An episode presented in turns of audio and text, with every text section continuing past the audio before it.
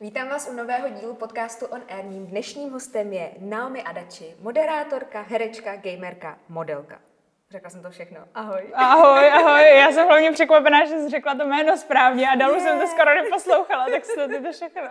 No, ona, moje první otázka vlastně na úvod je, že mně přijde, že se realizuješ v hodně směrech. Jestli by si mohla vlastně pro posluchače uvést, co všechno děláš, co všechno teď tvoříš, čeho všeho teď jsi v součástí. No, teď se toho moc netvoří a to, co se tvořilo, se třeba přesunulo na pozdější dobu, takže je toho míň, mm-hmm. ale asi bych řekla, že nejvíc jsem moderátorka, mm-hmm. ale zároveň mě právě baví propojovat všechny ty věci, protože mě by asi nebavilo dělat jenom jednu věc. Takže mě baví propojovat ty videohry, protože mám pořad o videohrách, jeden na České televizi na Déčku a druhý na MOLTV a C Z C tečka cé zet, mm-hmm. uh, což je vlastně navazující gamepage.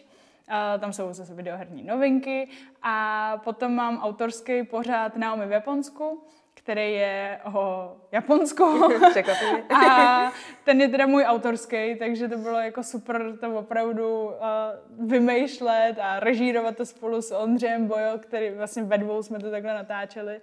A jinak ten modeling a všechny tady ty věci, to je taková jako zábava vedle, asi bych řekla, že, to, mm. že bych neřekla, že to je jako stoprocentní moje práce, mm. ale baví mě to moc. Plánujete ještě s MOLTV nějaký díly námi v Japonsku? No zrovna prosím tě, teď jsme tam měli bejt.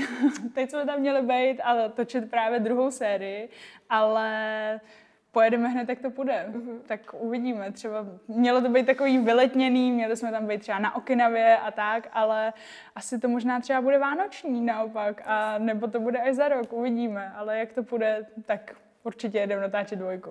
Super. Uh, pro posluchače, kteří nekoukají na video, tak ty jsi vlastně napůl Japonka, napůl mm-hmm. Češka. Máš uh, stejně tak maminku Češku, teda tatínka Japonce. Mě by zajímal ten příběh hned na začátku. Než, yeah. než přišla Naomi, tak jak to teda bylo? Jak se vlastně rodiče seznámili? No to je úplná jako love story. To, když někomu vyprávím, tak mi to normálně nevěří. Uh, moje máma pracovala v Naivním divadle v Liberci, což je bývalá Ypsilonka, a pracovala tam za barem v divadelním baru. A můj táta je kameraman a přiletěl natáčet dokument o loutkovém divadle v Liberci.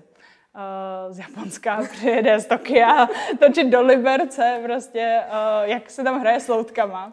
A to ještě předtím právě táta vystudoval jako psychoanalytiku a měl být psycholog, ale nějak mu nevyšla práce a jako na školu si přivydělával právě jako asistent kamery. A když mu nevyšla ta práce v té nemocnici, tak mu nabídli, jestli nechce dělat béčkovou kameru právě v tom štábu. Tak řekl, že jo, letěl do toho Liberce a šel si dát kafe o pauze, prostě kafe a cigáro do toho divadelního baru. No a máma úplně jako... Ježišmarja, co to je za exotického fešáka.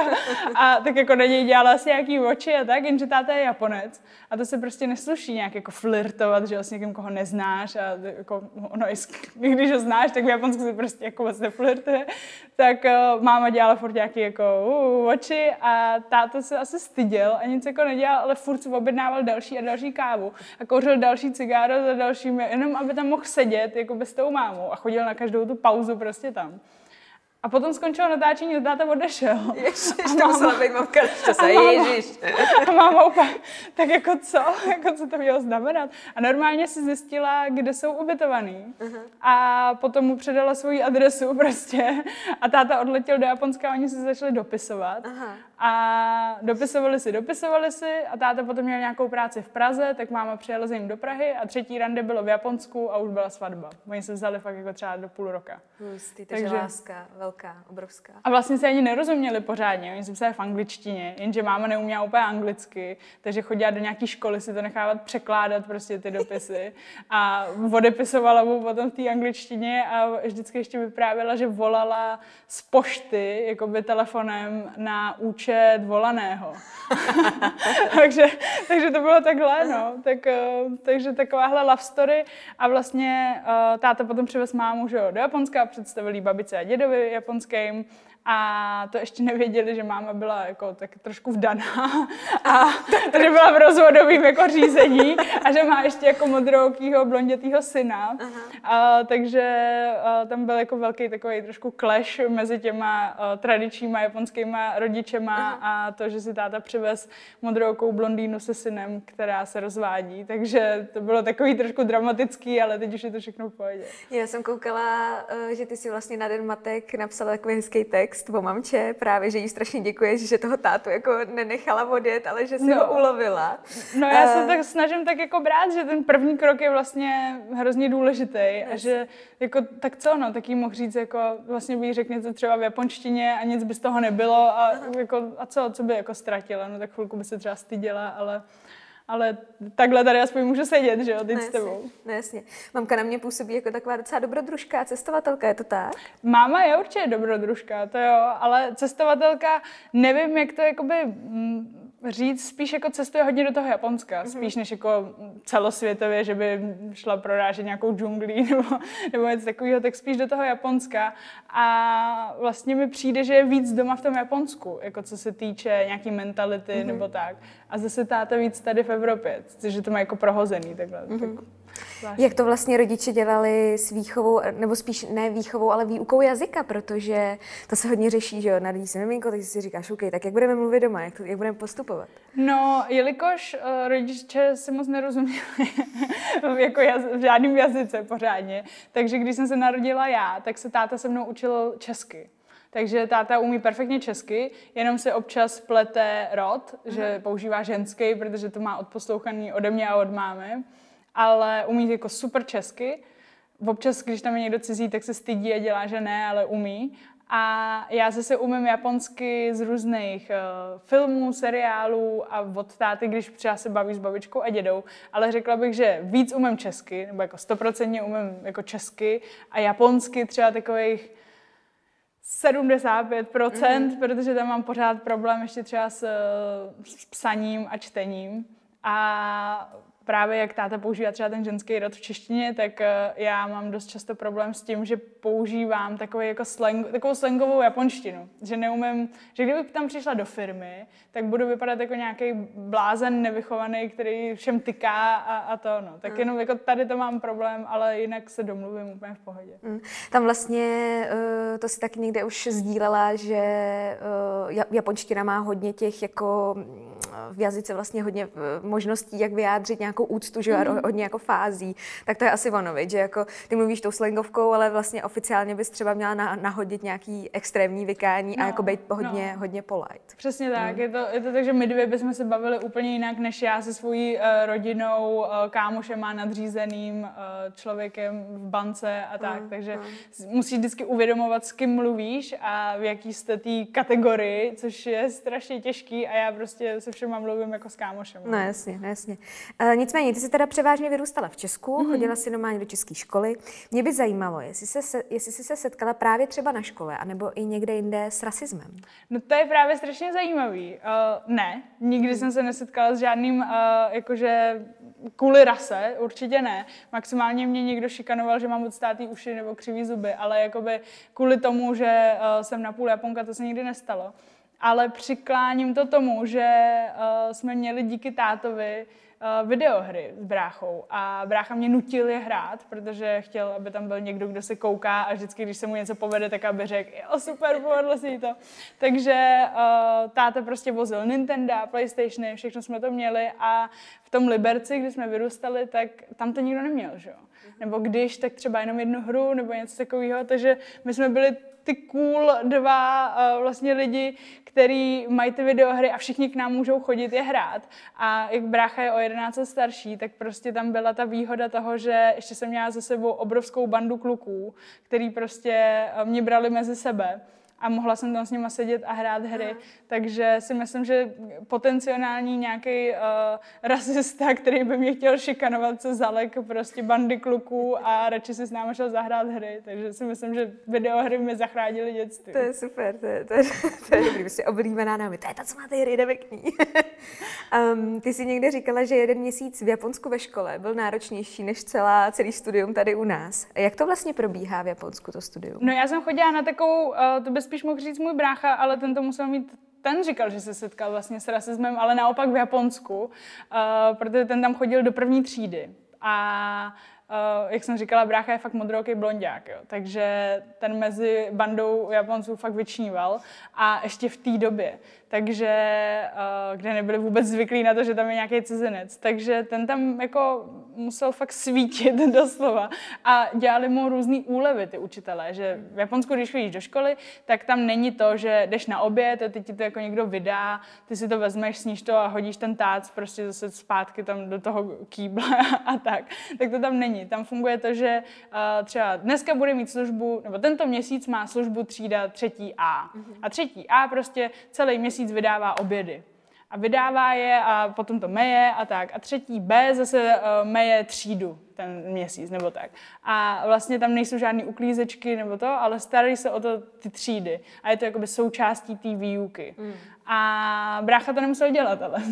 takže, takže to se jim moc nelíbilo. Tak to jako nebylo spíš, jako, že by ho chtěli šikanovat za to, že má světlý vlasy, ale protože prostě nemusel dělat tady ty věci. Mm. A ta škola, kam jsem chodila já, tak to je, že já když tam letím, tak tam buď jsme teď točili třeba ten pořad, ale vždycky tam chci jet aspoň třeba na měsíc, nebo co nejdýl to jde.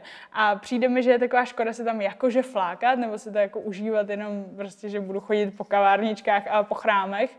Tak jsem si tam našla školu, která je úplně super a hrozně mě baví, ale je to jakoby pro cizince, je to pro nás tak jako uspůsobený. A je tam právě dost nás, co jsme na půl a potřebují si to jako procvičovat.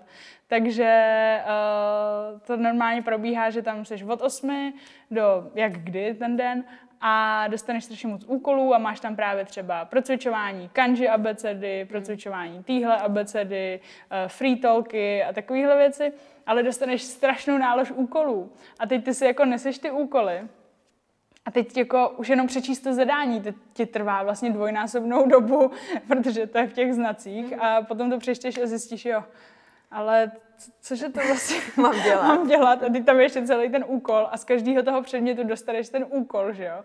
A každý pátek byl test a potom na konci máš esej nějakou nebo nějakou závěrečnou zkoušku, kterou musíš udělat před tou třídou a nesmíš chybět víc jak třikrát vlastně za celou tu dobu, jinak ti to jakoby nedají ten mm. diplom. Mm. A máš tam různých levelů, jedna až sedm a potom je J L P T, myslím se to jmenuje, a to je takový jako velký test a říkáme tomu, že je to křest, že už jsi Japonec. A ten ještě, ten už, ten ještě, ještě nemám, protože ten musí být nějak tři měsíce v kuse jo, jo. A to jsme tam teď právě byli zrovna točit, takže, takže jsem to a, a teď jsem tam chtěla zase jako jet a zase nic, takže J L P T křest Japonce ještě nemám, ale doženeš to. Věřím tomu, že to doženu. uh, co tě, Naomi, na Japonsku baví a máš pocit, že by bylo fajn, kdyby se to přeneslo třeba k nám do Česka? No, to je hrozně zvláštní, protože mě baví strašně moc věcí jako českých i japonských a vlastně mě baví, jak je to úplně rozdílný, asi stejně jako mě to baví s těma pracema, jako to střídat, ale uh, co se mi líbí v Japonsku je, že Japonci nemají skoro žádný věci, že jsou to fakt jako minimalisti a to, to mě hrozně baví, to se snažím aplikovat, ačkoliv je to někdy docela těžký, vždycky se divím, kolik najednou věcí mám, z ničeho nic se to tam prostě vyrojí a, a to. Ale jsou Japonci fakt velký minimalisti a co se mi líbí, tak oni jakoby počítají s tím, že, to možná bude znít trošku smutně, ale počítají s tím, že ten Japonec je vlastně sám a spousta balení různýho jídla, pití je vlastně pro jednoho člověka.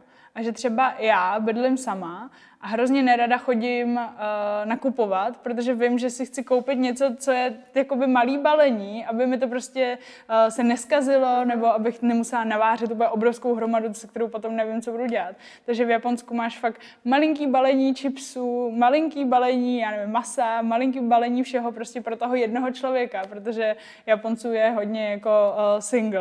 Uh-huh. Takže to mi tady třeba chybí, protože mě strašně stresuje to, že si musím koupit, já nevím, půlku chleba a nestihnu to spotřebovat a potom to vyhodím, protože mi vadí, že jako, uh, se to vlastně jenom zkazí a vyhodí. A to, to mě úplně jako nebaví, takže radši chodím do restaurací. Což právě i v Japonsku je to, že restaurace, ne samozřejmě všechny, ale restaurace, devadesát procent jich je uh, tak levných, že ti vlastně je jedno, jestli si to uvaříš, anebo půjdeš do té restaurace. Tak to je dobrý. Což je vlastně super, protože tím pádem tu ekonomiku té restaurace prostě podporuješ, protože si vlastně užiješ to, že můžeš jít do restaurace na takovou nějakou, já nevím, rychlovku, na nějaký udony a zároveň uh, vlastně podporuješ tu restauraci, mm. neutrácíš jako nějaký zbytečný peníze a tak. Takže, takže to tam jako funguje úplně super. Ty jsi vlastně o jídle a o etiketě mluvila i v jednom z dílů MOLTV, kde... Ten mimochodem, promiň, že tě do toho skáču, ale uh, ten, když jsme točili, tak ten pro mě nebyl tak zajímavý úplně a vlastně nejsledovanější díl. No, vidíš to. Úplně vlastně, my jsme tam, já nevím, lezli na nějakou horu a jeli jsme do Nagana přímo do té haly a vlastně etiketu jsme si tak jako sedli a řekli jsme si, natočili ilustráky, je to nejsledovanější díl, což je úplně překvapilo. Jo, je tam strašně moc zajímavých věcí a právě z toho krásně vyplývá to, že ty Japonci opravdu se snaží ne- plýtvat. A to by mi přišlo hezký a zajímavý v tom, že uh, si máš jako objednat právě v té restauraci tolik jídla, kolik opravdu jsi schopný sníst, což myslím si, že my Češi moc nemáme zmáklý, prostě, že jsme zvyklí na ty velké porce. Ale oni tam asi uh, prostě mají jakoby možnosti vlastně v té restauraci, jako když si řekneš small, nějaký medium, jo, max, jo, jo. Max, ono prostě. Jako teda hrozně záleží, v jaký jsi restauraci, ale třeba uh, co je tak jako spojuje je, že máš většinou specializované restaurace, jako rámenárny, sušárny, uh, udonárny a tak podobně. A v každé té restauraci si vždycky můžeš objednat jakoby třeba množství rejže. Takže si objednáš, nebo množství nudlí. Uh-huh. Takže si objednáš vlastně rámen a oni se tě zeptají, jestli chceš málo nudlí, normálně nudlí nebo mega nudlí. Ty si vybereš to jako, já nevím, uh-huh. středně nudlí a potom se tě zeptají, jestli chceš jako rozvařený, pevný nebo takový jako normální. Ty řekneš, že chceš třeba pevný, protože víš, že to budeš jíst třeba uh-huh. ne tak rychle, takže se stihnou jako změknout a potom ještě se tě zeptají, jestli chceš tlustý nebo hubený. No. Takže to jako takhle navolíš vlastně to, to jídlo, takže to jedno jídlo má ještě jako tisíc různých kombinací, tak proto jsou jakoby většinou specializované. To je hustý, jak se takhle jako dokážou individuálně na tebe soustředit jako na zákazníka, to je moc hezký. Víš, že u nás jako řekneš medium, tak rare jako u steaku, viď? Ale tam řešíš i prostě nudle. No a vlastně ještě tam je, že většinou máš třeba ten rámen a máš tam různý toppingy, že vlastně si ještě navolíš, jestli tam chceš jedno vajíčko nebo dvě, jestli tam chceš dvě masa nebo deset mas a vlastně si to takhle navolíš, takže jakoby uh, tím bys měla předejít tomu, že bys to nemohla dojíst, mm-hmm. no, takže, mm-hmm. takže takhle to tam funguje. Když se podíváme naopak, co, co podle tebe třeba oni od nás by se mohli učit? Improvizovat a, a flirtovat možná, ne, ale, ale improvizovat jako určitě, protože mi přijde, že v Japonsku, když všechno funguje, úplně jako sto procent prostě, vlák jede úplně na vteřinu přesně, všechno tam má ten svůj řád a tak, ale vypadne jedna malá věc a konec, jako Japonec neví, co má dělat a mně přijde, já si vždycky představím, jako když ti glitchne nějaká videohra a ta postavička začne narážet do té stěny a vůbec neví, co má dělat a ty jako jediný, co můžeš, je vypnout a zapnout tu konzoli, tak to přesně jako jsou ty Japonci. Oni prostě neumějí neumějí improvizovat. Kdyby nám tady teď, já nevím, vyplo, vyplo jedno světlo, uh-huh. tak jsou úplně v koncích, že vyplo jedno světlo a ne, nemůžeme to jako udělat jinak. Končíme, to prostě nejde. Podle plánu je, že tady musí svítit tohle světlo takhle, tohle takhle, nemáme tohle, konec. Natáčení přerušeno, budeme točit jindy. Uh-huh. A prostě Uh, takhle, jako, nevím, Čech podle mě by to nasvítil nějakým způsobem, nikdo by to nepoznal, jako, ale, ale prostě Japonec, mm, protože takhle to není podle plánu. Aha. Uh, ty jsi nejenom vlastně v jednom z rozhovorů, ale i na tom MOLTV zmínila uh, odpad. Mě, mě odpad hodně zajímá, takže jsem si tak jako zbystřila, že OK, zmiňuješ vlastně, jak to tam mají. Uh, a říkala si, že oni vlastně nemají, dost, ne, nemají koše na ulici, mm-hmm. ne, ne, ne tolik, a spíš si vlastně odpadky nosí domů. Mm-hmm. Jak to teda vlastně s odpadem je a jak se tam třídí odpad? No to je uh, docela široká otázka a je to takový, že jako i já občas jsem z toho trošku zmatená. Tápeš. Protože uh, jako co se týče normálního toho odpadu, jakože uh, takového toho denního, že já nevím, že si koupíš pití třeba nebo že si koupíš nějakou sušenku a máš potom uh, ten obal z toho, tak ten většinou nikdy nevyhodíš. Ten fakt musíš jako nosit celou dobu v kabelce až mm. domů prostě a, a to. A hlavně nikde se neválej žádný odpadky mm. v Japonsku. A tak se to jako buď všechno nosíš sebou až domů, anebo u takových těch jako seven eleven a takových těch, já nevím, uh, malých potravinách, tak tam už teď bývají docela koše a mají je vždycky tříděný. Mm-hmm. Protože v Japonsku neexistuje netříděný odpad, všechno se třídí. Takže buď to vyhodíš jako tam, a nebo si to doneseš domů. Mm-hmm. A doma všichni Japonci mají takový plánek, no. jsou toho plánu, plánek, kde je napsaný pondělí papír, úterý třeba směs, středa plast, čtvrtek plechovky. A takhle se to jakoby musíš, musíš všechno přečíst a vědět, kdy co je. A dávat to doma do různých pytlů. Oni to mají i jako barevně ještě jako rostot. Je to fakt jako úplně systém. A ty si to doma takhle třídíš a potom v pondělí víš, že je ten papír, takže pondělní ten odpad dáš ven před, uh, před barák a v pondělí prostě ti tam sjede ten uh, nějaký popelář na ten papír, vezme to a odjede. A každá část Tokia to má samozřejmě jinak, jiný ty dny, proto jsou všude ty plánky. A vždycky to právě vypadá, že tam je nějaký bordel, ale oni vlastně jenom vyndavají ten odpad. Aby se svést. No to bylo i v Kambodži, já jsem byla překvapená z toho, že proč tady mají všude ty odpadáky, no. proč tady ležím, že oni popelnice nepoužívají, jenom rovnou vynášejí vlastně ten, ten obal, ten pytel. Ten pytel. No. A mě to tam podobně. No, no, ale je to vlastně super, protože uh, všichni mi vždycky říkají, že v Japonsku všichni používají strašně moc jako papírků a strašně moc jako toho, toho obalového materiálu. Že ono to tam jako jinak nejde, protože tam je strašná vlhkost, mm-hmm. takže všechny máš vlastně balení bonbonů a každý ten bonbon je ještě zabalený třeba uh, po třech a ještě ko- každý ten jeden bonbon je zabalený, ale ono to fakt jinak nejde. Mm. A zase na druhou stranu, ale všechno je tam tříděný, takže, takže prostě jako mm. všechno má něco, no. Ale je to zajímavý, jako to, je to fakt hlavně hrozně komplikovaný. Systém prostě. Uh, ty už si to zmínila, že tam nikde žádný odpadky na zemi nejsou. Obecně v Japonsku se všechno leskne, viď? Od, uh, od uh, ulice, země až všechno. Po toalety prostě. Všechno. E, to znamená, že oni tam fakt jako od rána do večera všechno furt čistí. Polírujou a já jsem si toho nikdy, mě právě strašně bavilo jít do toho Japonska s tím Ondřejem, který to se mnou točil, protože on tam nikdy nebyl, nikdy neměl ani nějakou jako tužbu tam jet, takže to nebylo takový, že úplně by se zastavoval nad každou věcí, ale zastavoval se nad takovýma věcma. Jako třeba jako těch záběrů Japonců čistící věci máme podle mě jako na celovečerák, jo? Protože jsme se museli furt smát. Tam prostě je pán, který jako čistí třeba celý den uh, od eskalátorů takový, takový ty madla. Ale on prostě stojí a jenom takhle drží ten hadr a jak to jede, tak to vlastně čistí, že jo.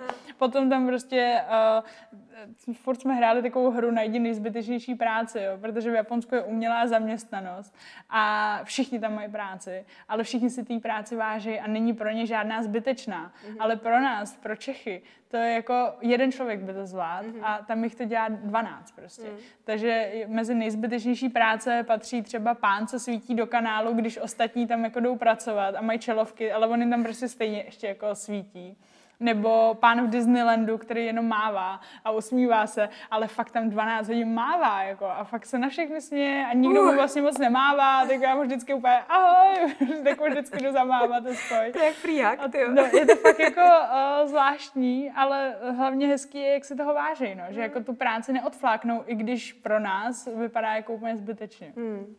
Uh, ještě zůstaňme u téma toalety, prosím, protože no, já hrozně prožívám to, hlavně teď v těhotenství, že prostě si nemám kam moc skočit, jo, v Praze a vůbec jako u nás v Česku, že je vždycky takový, ah, tak sakra, jak to budu řešit. Tam jsou záchody na každém rohu? Všude, všude, mega čistý právě, uh, zadarmo. Nikde se za záchody neplatí, protože v Japonsku se nikde neplatí za záchody, za vodu a za čaj, protože to jsou, jakoby voda a čaj je teda jako jedna skupina, mm-hmm. ale toalety jsou prostě věc, za kterou nemáš platit, protože to je normální, jako přirozená věc, za kterou jako nemůžeš a, a prostě ji potřebuješ. Potřeba. A pít vodu nebo čaj uh, je taky jako základní lidská potřeba, bez který jako nepřežiješ, takže tady ty dvě věci jsou zadarmo všude, kam přijdeš. Uh, takže záchody jsou všude, jsou strašně čistý. Vlastně nevím, kdo se o ně stará, protože tam není nikdo, kdo by tam jako seděl a hlídal. A, a to no, a jsou prostě fakt úplně a jsou dost vychytaný, viď? No. Já jsem slyšela o tom, že tam jsou jako možnosti, že si můžeš třeba zapnout blejcí vodu, aby jo. tě prostě nikdo jako neslyšel a že si to tak jako můžeš přizpůsobit. Hudbu, hudbu a tak, no. A ještě většinou, když jsi teda, jsou samozřejmě jako různý levely těchto vychytaných záchodů, ale když jsi třeba v parku, tak to není zase tak jako vychytaný, jo. Ale když jsi potom ve městě, tak tam máš skoro v každém uh, holčičím záchodě máš powder room, kde prostě uh, máš světla úplně jak nevím, jako v nějakým beauty roomu a jsou tam právě pudry a můžeš se jako nalíčit, přelíčit, oblíknout, převlíknout a tak, no. Takže Takže to tam je jako fakt základ, powder room a záchody s bidetem, hudbou a dalšíma čudlíkama, který se každý asi podle mě bojí mačkat, protože jich tam strašně moc. Tyjo, tak tohle, vidíš, tohle je jedna podle mě z věcí, jako, kde se můžeme inspirovat my jako Češi, záchody. No hlavně, aby byly jako... přístupný, no, aby, aby byly, viď? Aby byly, no, že jako to říkala právě máma, že mi přijde, že kdyby... Já, v Japonsku byl bezdomovec, tak je úplně v pohodě, protože tam vlastně máš ty záchody úplně všude a co se týče právě těch obchodů, jako supermarketů a tak, tak ty si tam můžeš koupit to jídlo a když se ho koupíš, tak za kasama je mikrovlnka, potom je tam i ta rychlovarná konev a všechno, co můžeš jakoby použít na to, když si koupíš to jídlo, že se ho chceš rovnou tam dát. A je to zadarmo, jakože když si to koupíš, takže uh, vlastně máš i teplé jídlo, to úplně za... za, já nevím, za patnáct korun třeba, mm. že jo, a to no, takže je to tam vychytaný. A je tam teplo, že jo, takže... No, vidíš to, tak jo, tak dobrý, dobrý, dobrý místo pro bezdomovce. um, já jsem potom narazila i na takovou raritku a to je host club. Mm-hmm. Uh, jako host club, host club, kdy vlastně Japonci uh, využívají té možnosti, že si můžou jako objednat nebo prostě taky zvlášť jako koupit na večer uh, slečnu, chlapce, když jdou třeba do divadla, mm-hmm. aby nešli vlastně sami. Mm-hmm. Je to proto, že jsou hodně osamělí, jak jsi zmiňovala, že jsou hodně single? Nebo jo, jako... jo, je to, že jsou hodně single a teď je to jakoby ještě víc kvůli tomu, že uh, genderová vyrovnanost v Japonsku úplně jako to tak jako nefungovalo, že jo, a pořád proti nám třeba to tak jako úplně není, ale uh, holky tam konečně, nebo ženský konečně dostali možnost být i na těch vyšších pozicích. Mm-hmm. A to se ale způsobilo to, že vlastně, uh, jak jim to bylo dlouho upíraný, tak najednou to strašně chtějí. A ty holky teď jsou jako velký kariéristky a chtějí být ty šéfky těch firem a, a tak. Takže uh, se nechtějí jakoby zdržovat s tou rodinou, nechtějí mít to dítě, nechtějí mít toho chlapa. Takže uh, jsou všichni dost single. Mm. A tady ty host cluby fungují právě proto, že se jakoby, tam nejde ani tolik o nějaký jako sex nebo něco mm. takového, ale spíš o tu blízkost, že tomu uh, hostesákovi nebo hostesce můžeš říct, uh, že jsi měla dneska blbej den v práci. Hmm. A on tě poslouchá vlastně. Hmm. A není tam ta jakoby bariéra toho, že by bylo... Protože ono v Japonsku je takový jako blbý přijít domů a teď ti říct, oh, ježiš, dneska v té práci, no to bylo strašný, no ten šéf prostě chtěl tohle, já jsem to musela dělat, no bylo to velmi náročný. Protože je to jako neslušný vůči tomu tvýmu partnerovi, že na něj jakoby hodíš všechno tu svoji tu. No ale když se takhle zaplatíš někoho, tak vlastně je to jeho práce tě poslouchat. A není to jakoby blbý a nehážeš na něj tu, uh, tu jako negativní vlnu toho tvýho špatného dne. Hmm. Takže, takže to je spíš jakoby o tomhle, než, hmm. než to, že jako prostě se mu můžeš otevřít. No ale zase toho hostesák nebo hostesky úkol je, aby jsi jakoby do něj zamilovala a aby jsi za ním chtěla chodit furt a aby to byl jakoby tvůj oblíbený hostesák a ty za ním takhle budeš furt chodit, ale on bude zvyšovat tu cenu. Ale ty vlastně za ním furt chceš být, protože už jako jsi mu řekla toho tolik a už to ví a už bys musela zase vyprávět znova od začátku ten příběh někomu. Vlastně kupuješ toho partnera, ale přitom jako no, si vytvoříš vztah a potom ale co teda, co když se ty lidi třeba do sebe zamilují? Slyšela jsi no, nějaký příběh? Já myslím, že to jsem neslyšela, no. ale uh, to je jakoby právě úkol mě jako hostesky třeba, aby se do mě ten jako klient uh, zamiloval. A když se do mě zamiluje, tak mi bude chtít kupovat dárky. Hodně uh-huh. se tam děje to, že ty chlapy kupují těm holkám uh, jakože kabelky drahý a tak. A ty holky je potom prodávají, že jo? A všude se ty kabelky potom prodávají levně a, a tak, no. Takže, uh-huh. takže to je, jako, je to zajímavý.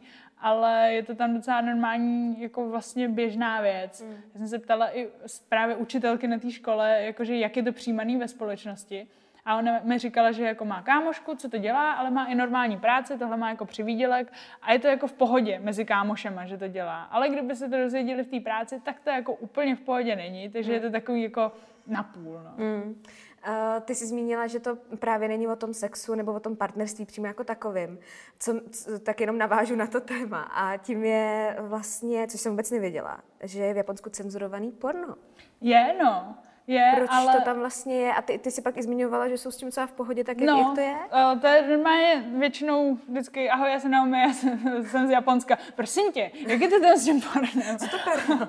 Tak uh, prostě je to kvůli tomu, že uh, vlastně je to taková Cenzura kvůli tomu, aby to jako neviděli explicitně uh, ty herce, aby si jako líp dovedla představit sebe samotného a aby si jakoby potom, kdyby se ti to jako dělo v reálném životě, tak abys neměla tu přehnanou nějakou jakoby vizi toho, jak to vypadá, a vlastně to pořád pro tebe bylo vzrušující, protože to je přesně to, že když, já nevím, tady máš všude reklamy na nějaký uh, plavky nebo něco takového, tak všude máš tady nahatý holky a vlastně uh, mně už to je úplně jedno, jestli vidím na Instagramu nějakou holku hmm. v plavkách nebo v prádle nebo prostě to, a když ji uvidím reálně, tak si řeknu hm, normálka. Normálka a vlastně, vlastně horší, protože na tom Instagramu je úplně jako vytuněná, že jo, z dobrýho úhlu, ještě třeba trošku vyretušovaná a tak. A vždycky to v tom reálu bude v uvozovkách horší. A to právě, když to máš cenzurovaný, tak potom uh, to je prostě něco jako... Něco, co vlastně jsi neviděla, něco, co vlastně potom toužíš, koukáš se na to, ale nevidíš to úplně, že jo. Aha. A vlastně to jsme si teď říkali i s těma rouškama, že nám se teď skoro každý líbil, protože prostě si měla tu představu toho, jak asi vypadá. A teď ještě, když měl třeba sluneční brýle, ten člověk tak už vůbec nevíš. A potom se sundá ty brýle a řekneš, těho, tak má hezký oči, že jo? A potom se sundá tu roušku a vlastně buď můžeš být milé překvapená, nebo, nebo nemilé samozřejmě, ale jako máš tam to... To tajemství, to mm. něco, co vlastně uh, tě může překvapit, ať mm. už pozitivně nebo negativně, ale mm. vlastně jako za, zaujme tě to víc, než když prostě přijde uh, jenom v takhle obrázek v plavkách a vlastně už víš všechno, že jo. Mm. Hustý. Uh, teď teda přeskočíme na uh, buňkový hotely v Japonsku. Mm-hmm. Mě by zajímalo, uh, tam jsou asi taky na každém rohu, předpokládám, je to docela častý, ne? Tam jako je to že... častý, neřekla bych, že na každém rohu, hmm. ale je, je to častý, je to spíš hlavně uh, ve velkých městech, takže jako v Tokiu třeba, a na nejrůznějších místech, kde jsou bary. Mm-hmm. Protože uh, to funguje, původně to bylo tak, že to bylo pro uh, úředníky, kteří pracují tak strašně dlouho, že nestihnou ten první vlak, tak aby nemuseli spát venku, tak vlastně přespali v té kapsli, ráno se uh, vysprchovali, oblíkli a šli znova do práce, protože poslední vlak v Japonsku jede o půlnoci a další prostě nejede, a takže vlastně tam mohli takhle zůstat a jít rovnou do té práce, a většinou to bylo právě blízko uh, těch, uh, těch firem. Ale poslední dobou to je i právě pro mladý lidi, který uh, paří tak dlouho, že už potom prostě se nedostanou domů, tak to vykapslujou. A to jsme taky, to je spoustu takových jako japonských slov, které jako se nedávají slyšet, tak říkáme vždycky i s Ondrou, když jsme tam točili, tak jsme říkali, tak jak to dneska uděláme, tak to vykapslujeme. a, a to, takže, takže to buď vykapslujou, a nebo prostě paří do rána a potom jedou. Ale je vtipný, že právě jako pondělí až čtvrtek jsou ty kapsle docela levný, ale pátek, sobota, kdy vlastně jako všichni to, tak jsou trošku dražší. A máš různý typy kapslí, máš prostě drahý, takový jako luxusní, krásný, až možná trošku jako vystylovaný, že je to víc ten zážitek, aha, jako pro ty turisty a tak. A potom takový jako čípácký kapsle, ale který vlastně jsou taky super. A skoro každá ta kapsle má televizi, klimatizaci, sluchátka, abys jako, když se koukáš na tu telku, abys nerušila ty ostatní. Máte společný prostory, no, jakože sprchu, aha, záchody a skřínky, kde máš, kde máš věci. A je to rozdělený na chlapy a holky, aby aha, jako v jedné té kapslové zóně nebyly chlapy a holky, ale jenom holky a jenom kluci. A ještě je to většinou rozdělený po patrech, že aha, jako fakt na tom patře jako holka nepotkám žádného kluka. Jasně. A kdybych tam jela já jako cestovatelka, myslíš, že je to nejlacinější ubytko? Nemyslím si. Mhm. Nemyslím si a nemyslím si, že je to vlastně tak komfortní na aha, to, že by si řekla, že ty dvě stovky, které ušetříš, že to za to stojí. Aha. Protože většinou jako cestovatelka máš asi nějaký věci, že jo, a teď uh, tam funguje to, že ta kapsle fakt má být na ten jeden den, na tu jednu jakoby noc, kterou fakt potřebuješ rychle jako vykapslovat, a maximálně tě tam ubytujou na tři, na tři vlastně uh, noci. Uh-huh. Jenže ty si musíš vždycky jakoby checkoutnout, můžeš uh-huh, si tam ty věci jako nechat někde na nějaký jako domluvě a tak, ale není to úplně jako, co by se mělo dělat, takže je to tak, že bys měla přijít, checkoutnout se a dostaneš vždycky ještě novou kapsli, protože oni jako uh, dezinfikujou všechny a tak, a dostaneš pyžamo, který ti taky ještě vydezinfikují znova, takže prostě je to takový jako nepraktický v tomhle ohledu. Mm-hmm. Ale jinak jako vlastně velikostí, když si pronajmeš tam normální hotel, tak se to úplně extra neliší. Vlastně, jenom si tam můžeš nechat no, ty věci. Přesně. No a takže kdybys, kdybys mě teď někam měla poslat uh, a říct, hele Veru, jestli prostě budeš tam čtrnáct dní v Tokiu, tak doporučuji, kde se ubytovat teda, jak to dělat? Mm, já většinou, uh, většinou jakože hostely tam právě moc nejsou, normální hotel, mm-hmm. a který si dáš prostě bez snídaně, protože stejně uh, na těch hotelových snídaních tam nebudeš mít vůbec žádný japonský jídlo nebo něco takového, takže to by byla škoda jako jít si tam dát uh, míchaný vajíčka s toastem. Takže uh, normální hotel. A nebo tam se pronajímají, ale většinou to cizincům moc právě jako uh, neprojde, tak v Japonsku hodně fungují týdenní nájmy. Mm-hmm. Ale to musíš už aspoň trošku umět japonsky, trošku jako vědět, jak to to. Ale nejlepší jsou fakt hotely ve finále. Fakt jako klasický normální hotel, podívat se na, na ten, na Booking, nebo mm-hmm. na Trivago, nebo na jakýkoliv takový lety a, a to. Něco vybrat. Uh, ty máš prý hodně ráda maču. No, miluju. Jsi byla u Krause, tak tě tam ládoval různýma dobrotama. To jsem byla hrozně překvapená, to bylo úplně, vůbec nechápu totiž, kde jako na to přišli a, a kde to za mě sehnali všechno. Ale miluju maču, no. no. Celkově japonský sladkosti. A, no a je teda ještě něco, na čem si ujíždíš a co bys třeba doporučila a co je potenciálně možný si jako koupit, že bychom si mi mohli pořídit, aby jsme to ochutnali. Miluju, uh, miluju, miluju, miluju, miluju sladký fazole japonský, který se jmenují anko. Vlastně jsou to fazole adzuki, které jsou červené fazole a rozvaříš je až do takové pasty a myslím si, že se tam přidává vlastně jenom cukr asi a to používají jako plnění do takových japonských lívanců, mm-hmm. které jsou úplně jako nejdál a funguje to tak, že máš prostě ten lívanec, na tom máš ty fazole, mm-hmm. a potom na to můžeš dát znova ten lívanec a jíš to jako sendvič, mm-hmm. anebo tam ještě dáš třeba šlehačku, mm.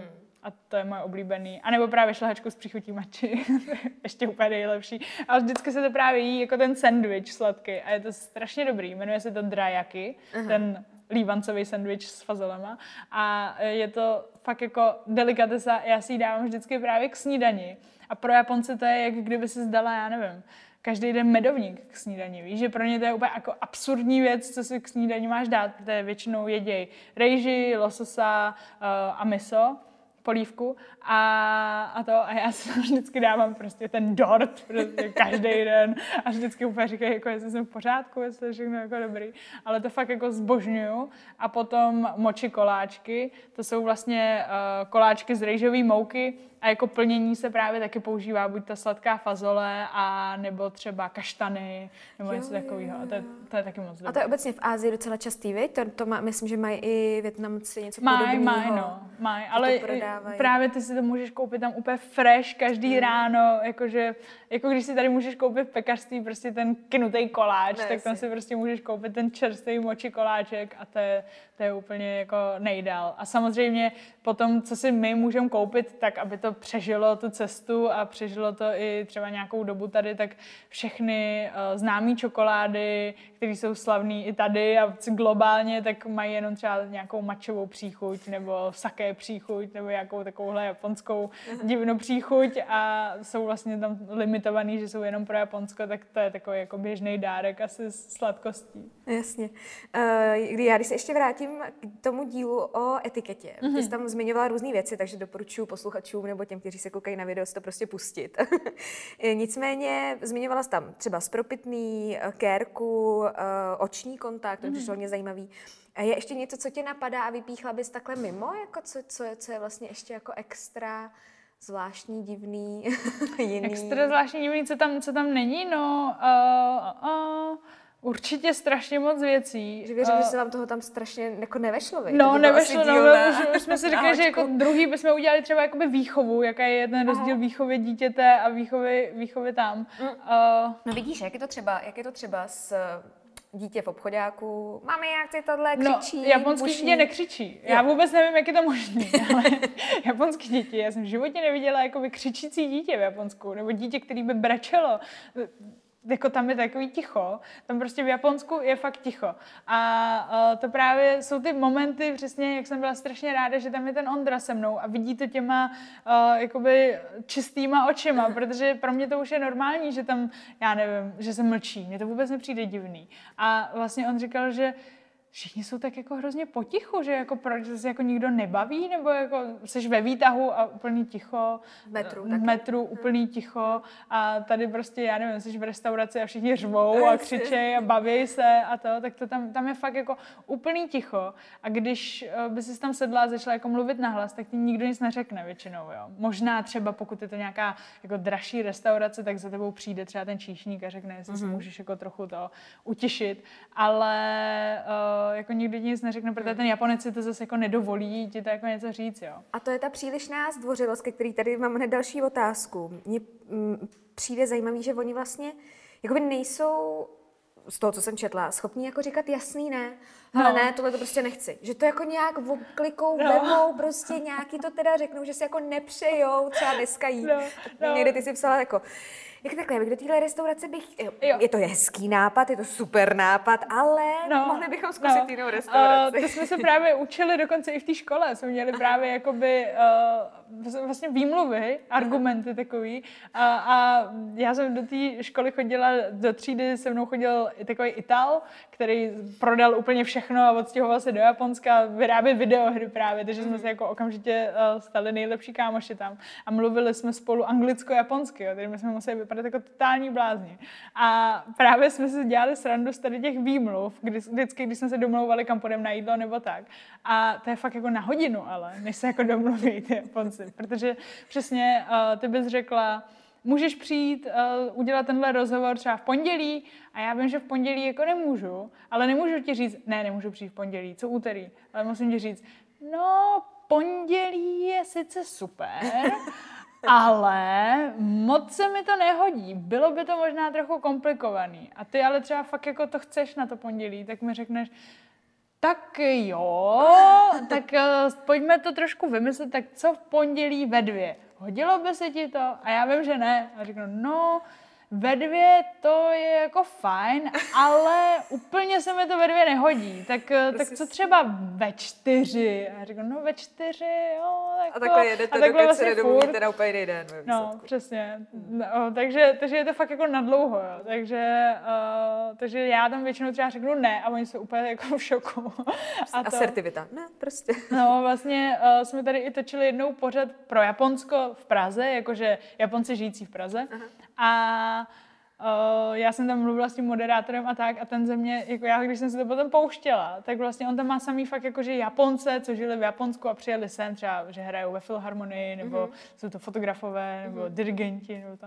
A teď jako jsou takový honosný a teď já jsem měla za úkol s ním jít jakože na rande, na Karlův most a potom k Lenonově zdi, tam dát takový, to, co, jak se to jmenuje, zámek, aha. že jo, a to. A já jsem mu právě říkala, jako, že úplně vlastně jako normálně jako na Čecha jsem s ním mluvila a on chudák, jako, když jsem to potom viděla, tak on tam vůbec nevěděl, jak na mě má reagovat, ale naštěstí jako vzal tu hru a jako pochopil to docela, ale bylo to vtipný, no. Jako, myslím si, že to úplně nezapomněl. Uh, mám tady teď téma roušky mm-hmm. uh, u Japonců, což, což, je, což teď pro nás všechny bylo dost aktuální. Tam vlastně v Japonsku je běžný, že roušku Japonec nosí v případě, že je třeba nachlazený. Jak ty vnímáš máš tady ten už jako u nich zažitej postup? Myslíš, že by se to třeba mělo přenést i k nám? Jakože když ty seš vlastně přenašeč nějakýho tady, že jsi nemocná, že by si se jako měla tu roušku vzít? No, uh, tak právě my jsme se docela toho smáli, protože my jsme byli s tím Ondrou, že jo, v tom Japonsku a koupili jsme se tam roušky a nosili jsme je tam, protože nám to přišlo jako hrozně cool a na těch fotkách jsme jakože cool a tak. A teď tam vyšel nový model zrovna takových roušek z molitanu a fakt vypadaly jako hustě, fakt vypadaly, fakt vypadaly dobře. A i na tu kameru to jako docela hrálo. A mně to je fakt jako příjemný vlastně nosit tu, tu tu roušku, protože tam jsou na to jakoby jedno použití a jsou fakt z dobrýho materiálu a jsou zvyklí to nosit a nikdo na to nekouká divně a to. A já právě, když tady sešla celá ta, uh, celé, celý to nařízení, že musíme nosit roušky, tak já jsem naštěstí měla nějaký z toho Japonska. Ale je to tam fakt jako normální věc, když je to právě ta slušnost, že když máš pocit, že na tebe něco leze, tak ale stejně musíš jít do té práce, tak si vezmeš tu roušku, abys nenakazila ty ostatní. A v Japonsku se nesmí smrkat, že jo? Takže jakoby, když máš tu roušku, tak popotahuješ a je to v pohodě. A další věc je, že když seš holka a ne, nestíháš se třeba namalovat nebo nechceš se namalovat, tak se vezmeš tu roušku, že jo, není to vidět. Mm. Takže, to hodně um, holek ocenilo během karantény. No a teď právě byl ten první den, kdy se nemuseli nosit roušky a teď já jsem říkala, ježišmarja, ale já, já se nechci malovat. Tak jsem si stejně tu roušku vzala, jako jo. A musela jsem si, a tady jsem měla, ale měla, zajímavý bylo, že jsem měla takový pocit, že na mě koukalo pár lidí, jakože už se nemusí nosit ty roušky a jako proč ji máš na sobě? Proč ji máš jako, pro, proč ji máš? A jako kdyby, i kdybych se bála, tak je to ve finále jako moje věc. A měla jsem úplně takový pocit, že mě všichni soudí kvůli tomu, že ji mám. Mm. A předtím zase, že si ji neměla, tak tě jako všichni zase soudili. Tam je to fakt jako normální, úplně jako denní, běžný uh, život, rouška, mm-hmm. pohoda. Mm-hmm. Uh, co je tam taky běžný a u nás je to úplně jinak, je, že třeba po práci uh, většinou se třeba lidi sejdou, jdou na pivo, jdou, jdou si prostě dát drink nebo jdou si někam sednout ven. Uh, v Japonsku se chodí na kar- karaoke nebo mm-hmm. hrát nějaký videohry. Jak to máš vlastně ty, když máš padla? Tak co, jedeš český, český scénář nebo jdeš si zahrát hru nebo na, na karaoke třeba? No, tady na karaoke nejdu, protože jakoby to český karaoke nebo obecně evropský karaoke a nevím, jak je to v Americe, tak to karaoke funguje úplně jinak. Uh, tady to je takový to, že tím končí ta party a všichni se ti posmívají, že pak neumíš zpívat, někdo tě natočí, dá to ještě na Instagram. Přesně. A neumíš zpívat, haha, ty jsi trapák. Uh, v Japonsku je úplně jedno, že neumíš zpívat. To je vlastně možná lepší, když neumíš zpívat. A nikdo se před sebou jakoby nestydí. A je to vlastně ta sranda, že si jako jdeš užít jako, že jsi ten zpěvák a že ty ostatní kámoši tě jako podporujou, většinou tam mají takový ty tamburinky a ještě Aha. takhle jako dělají. A je to hrozná sranda. A vlastně tam funguje to, že ty si koupíš ten karaoke box a můžeš tam jít i sama. Spousta jako lidí tam chodí samo se jako odreagovat, se zaspívat jen tak.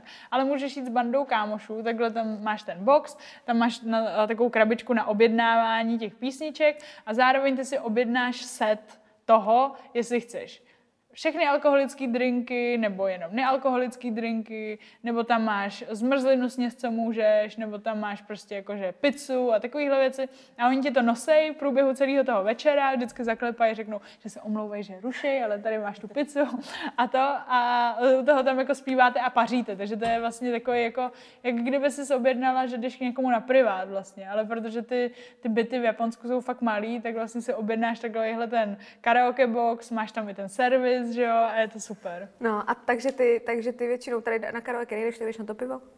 No já nemůžu pít pivo, protože uh, mě chybí takový ten super enzym, který chybí jo, nám spoustě jo, Asiatům, jo. Tak uh, tady v tom jsem víc Japonec než Čech. Jo, jo. Uh, takže jediný, co já můžu pít, je viska. Takže když jdu s někým, když jdu s někým jako do hospody, tak se mi to většinou prodraží. Všichni si tam dají sedm piv, já si dám tři whisky, platím víc třeba. Takže, uh, takže to, ale naštěstí mi viska chutná, takže, takže v pohodě.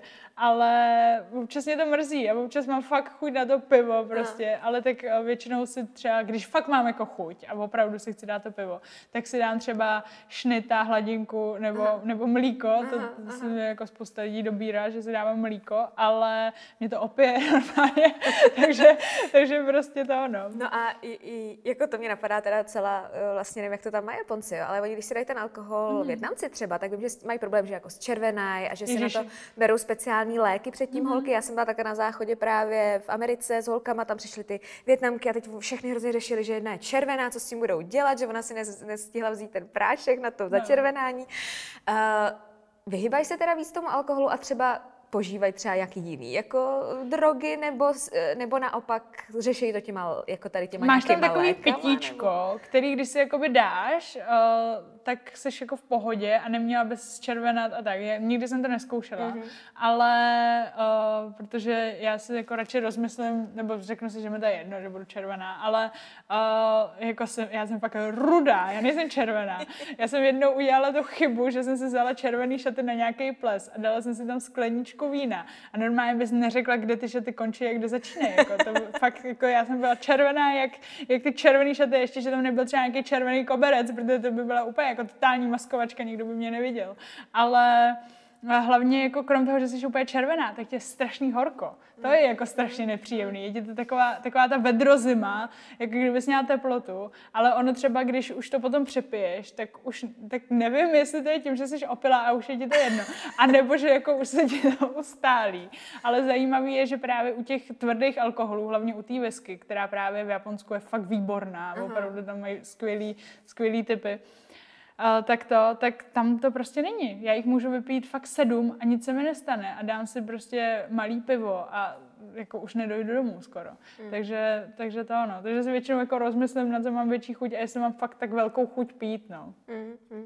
Ale obecně teda Japonci spíš jako si nedávají. Krom whisky. No, ale jako jo, jako chlapi tam docela pijou pivo, uh, protože vlastně uh, oni Japonci koupili Plzeň, že jo, takže, takže tam je fakt dobrý pivo a máma říká, že i to japonský do, do, dokonce chutná víc.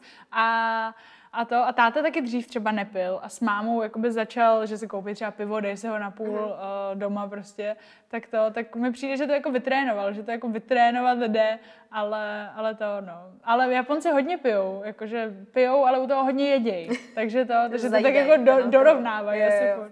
No vidíš, tak jsme došli k jídlu, mě zajímá, jestli m, bys mohla vyjmenovat, uh, a to se blížíme jako do závěru, tajemství, co je vlastně tajemstvím dlouhověkosti Japonců? Vím, že jako jedna z věcí je vyjmenovaná právě to, že jedí hodně ryby a zdravé jídlo. Je tam ještě něco, co bys takhle vypíchla? Já myslím, že to je asi i jako to vnímání toho, toho života, jako, jako jaký je v Japonsku, že krom toho super zdravého jídla, který tam je, tak mně přijde, že i když v Japonsku si dáš fakt nějakou prasárnu, jakože burger, nebo si dáš něco fakt sladkýho, nějaký dort, tak mi vždycky přijde, že je takový jako zdravější. Nevím, jako, jestli to je těma surovinama, nebo že to je z matči, nebo tak, ale fakt mi přijde vždycky, že, že mi tam po ničem není nějak extra těžko. Pokud si nedám teda rámen s extra nudlema a extra vším, tak jako mi tam není po ničem těžko a všechno je takový jako uh, Ondra, ten řekl, že uh, tam není nic tak jako z toho jídla upatlanýho, že je všechno prostě jenom fresh, easy, jednoduchá prostě věc, nepřekombinovávají to žádnýma omáčkama a tak, takže to je k tomu jídlu, ale k tomu vnímání toho života, uh, tady máš pořád takový to. Na počátku bylo slovo a teď jako jedeš, jedeš, jedeš, máš nějakou minulost, přítomnost, budoucnost. Mm-hmm. A vlastně furt řešíš, jak to bude, jak to bude zítra, jsi zaseklá na nějakých věcech, jak to bylo včera a, a tak. Ale v Japonsku ten čas se vnímá jako vlastně kruh, který nikde nezačíná a nikde nekončí. Mm-hmm. A seš ten... ten jakoby dílek toho celku. Nejseš ten jedinec, který uh, potřebuje být slavnej nebo potřebuje si něco dokázat. Ne, Japonci to mají prostě, že ty jsi ten celek, nebo ty jsi ten dílek, který dotváří celý ten celek a vlastně všichni si tam tak jako vycházejí vstříc. A já myslím, že když takhle všichni potom tam přemýšlejí, tak uh, vlastně se jim asi žije trošku mm. jakoby to, jako tomu celku vlastně líp. Hmm.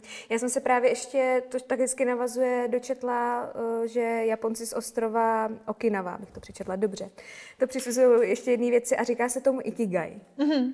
Nebo oni to překládají jako smysl života, mm-hmm. nebo pro, jako důvod, proč stát ráno z postele. Uh, mě by zajímalo, jestli si Naomi odpověděla a ví, jaký je její smysl života. Tyjo, no, uh, mimochodem, Ikigai a Okinawa je právě to, co jsme chtěli teď točit, zrovna, zrovna tý, do té druhé série. A můj smysl života podle mě uh, je uh, být šťastná, dělat, co mě baví, dělat to s lidma, který to taky baví. A jako to je strašně těžký na to neodpovědět, aby to znělo jako klišé, ale fakt jako jenom se to užívat, jak to je. Uh, nebrat si nic vážně, úplně extra, samozřejmě jsou věci, které jsou vážné a tak, ale prostě nic s tím většinou neuděláš. A hlavně dělat to, co tě baví, prostě tu práci. To je jako věc, která mě hrozně naplňuje.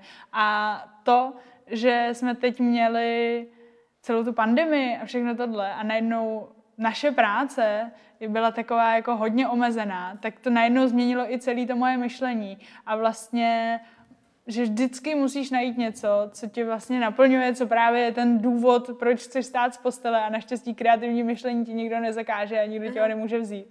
A pro mě důležitý je pořád hledat ty kombinace, pořád hledat tu Uh, jakoby ten balans mezi tím japonským, mezi tím českým, mezi touhle prací a touhle prací a všechno to propojovat, protože mi přijde, že ta kombinace je právě přesně to, co mě dělá šťastnou. Já, to je krásný. Tak já ti přeju, aby si neustále tady tu rovnováhu udržovala, aby tě život nadále bavil, všechny projekty, které si vymyslíš, kterýma se ráno zbudíš, tak aby se realizovaly a uh, aby si zůstala svá, protože je to úžasný, jakým způsobem jim vlastně promluváš u nás o Japonsku. Strašně se mi líbí způsob, uh, co všechno vytváříš a že se můžeme právě díky tobě dozvědět uh, tolik informací a takových jako jobovek, jako jsme dneska třeba probrali. Tak děkuju moc. Já děkuju moc a někdy můžeme zajít na rámen. Yeah.